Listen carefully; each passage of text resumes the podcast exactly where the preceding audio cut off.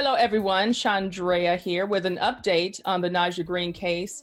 Um, I was given this information about her. She disappeared last Saturday, August 29th, from her porch between like 11:30 a.m. and 1 p.m. And so I quickly sprang into action, got into contact with the mom. Um, actually, the mom reached out to me about the case. And so I did an episode, turned it around really quickly. And she reported to me this morning. Actually, I got a text message at like seven o'clock this morning. I was still asleep.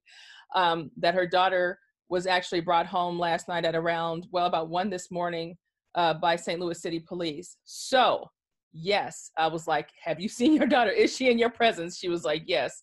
So, Naja has been um, brought back home by police. Um, as far as the details about exactly what happened, um, I did have a really in depth conversation with her about the whole situation. And they do want to keep those things confidential, and I totally understand that. So I would not repeat any of that information. Um, but the other part of it, of what happened too, was the mother actually had received information from a relative that sh- there was a sighting of her daughter.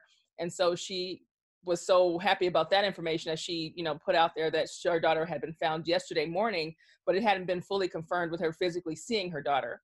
So we kind of had to take some posts down and do some things like that, you know, just to make sure that she physically sees her before we could say that she was found.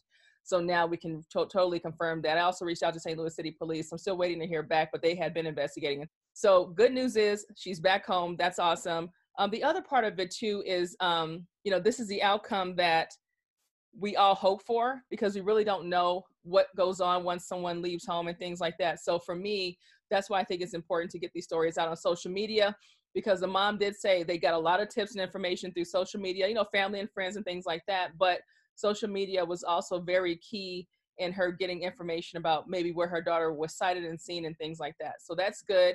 She thanked me for putting the story out there. She thanked she's thankful for all, all of you guys for sharing her picture and just understand that when you do share photos of people who are missing the families really do appreciate that and they do care that you guys are actually caring enough to you know to share a picture and everything so i just want to say i'm going to keep going with the podcast i hope that more cases have this all of my cases moving forward have this outcome and some of the ones that I have, i've already done that's what i want to you know pray for and hope for um, but we all know realistically that that's not always the case. But you know, we can only hope for the best when we put these this information out there. So um, that's pretty much it for now. An update on that case, and um, I'll just keep plugging away and helping people any way I can.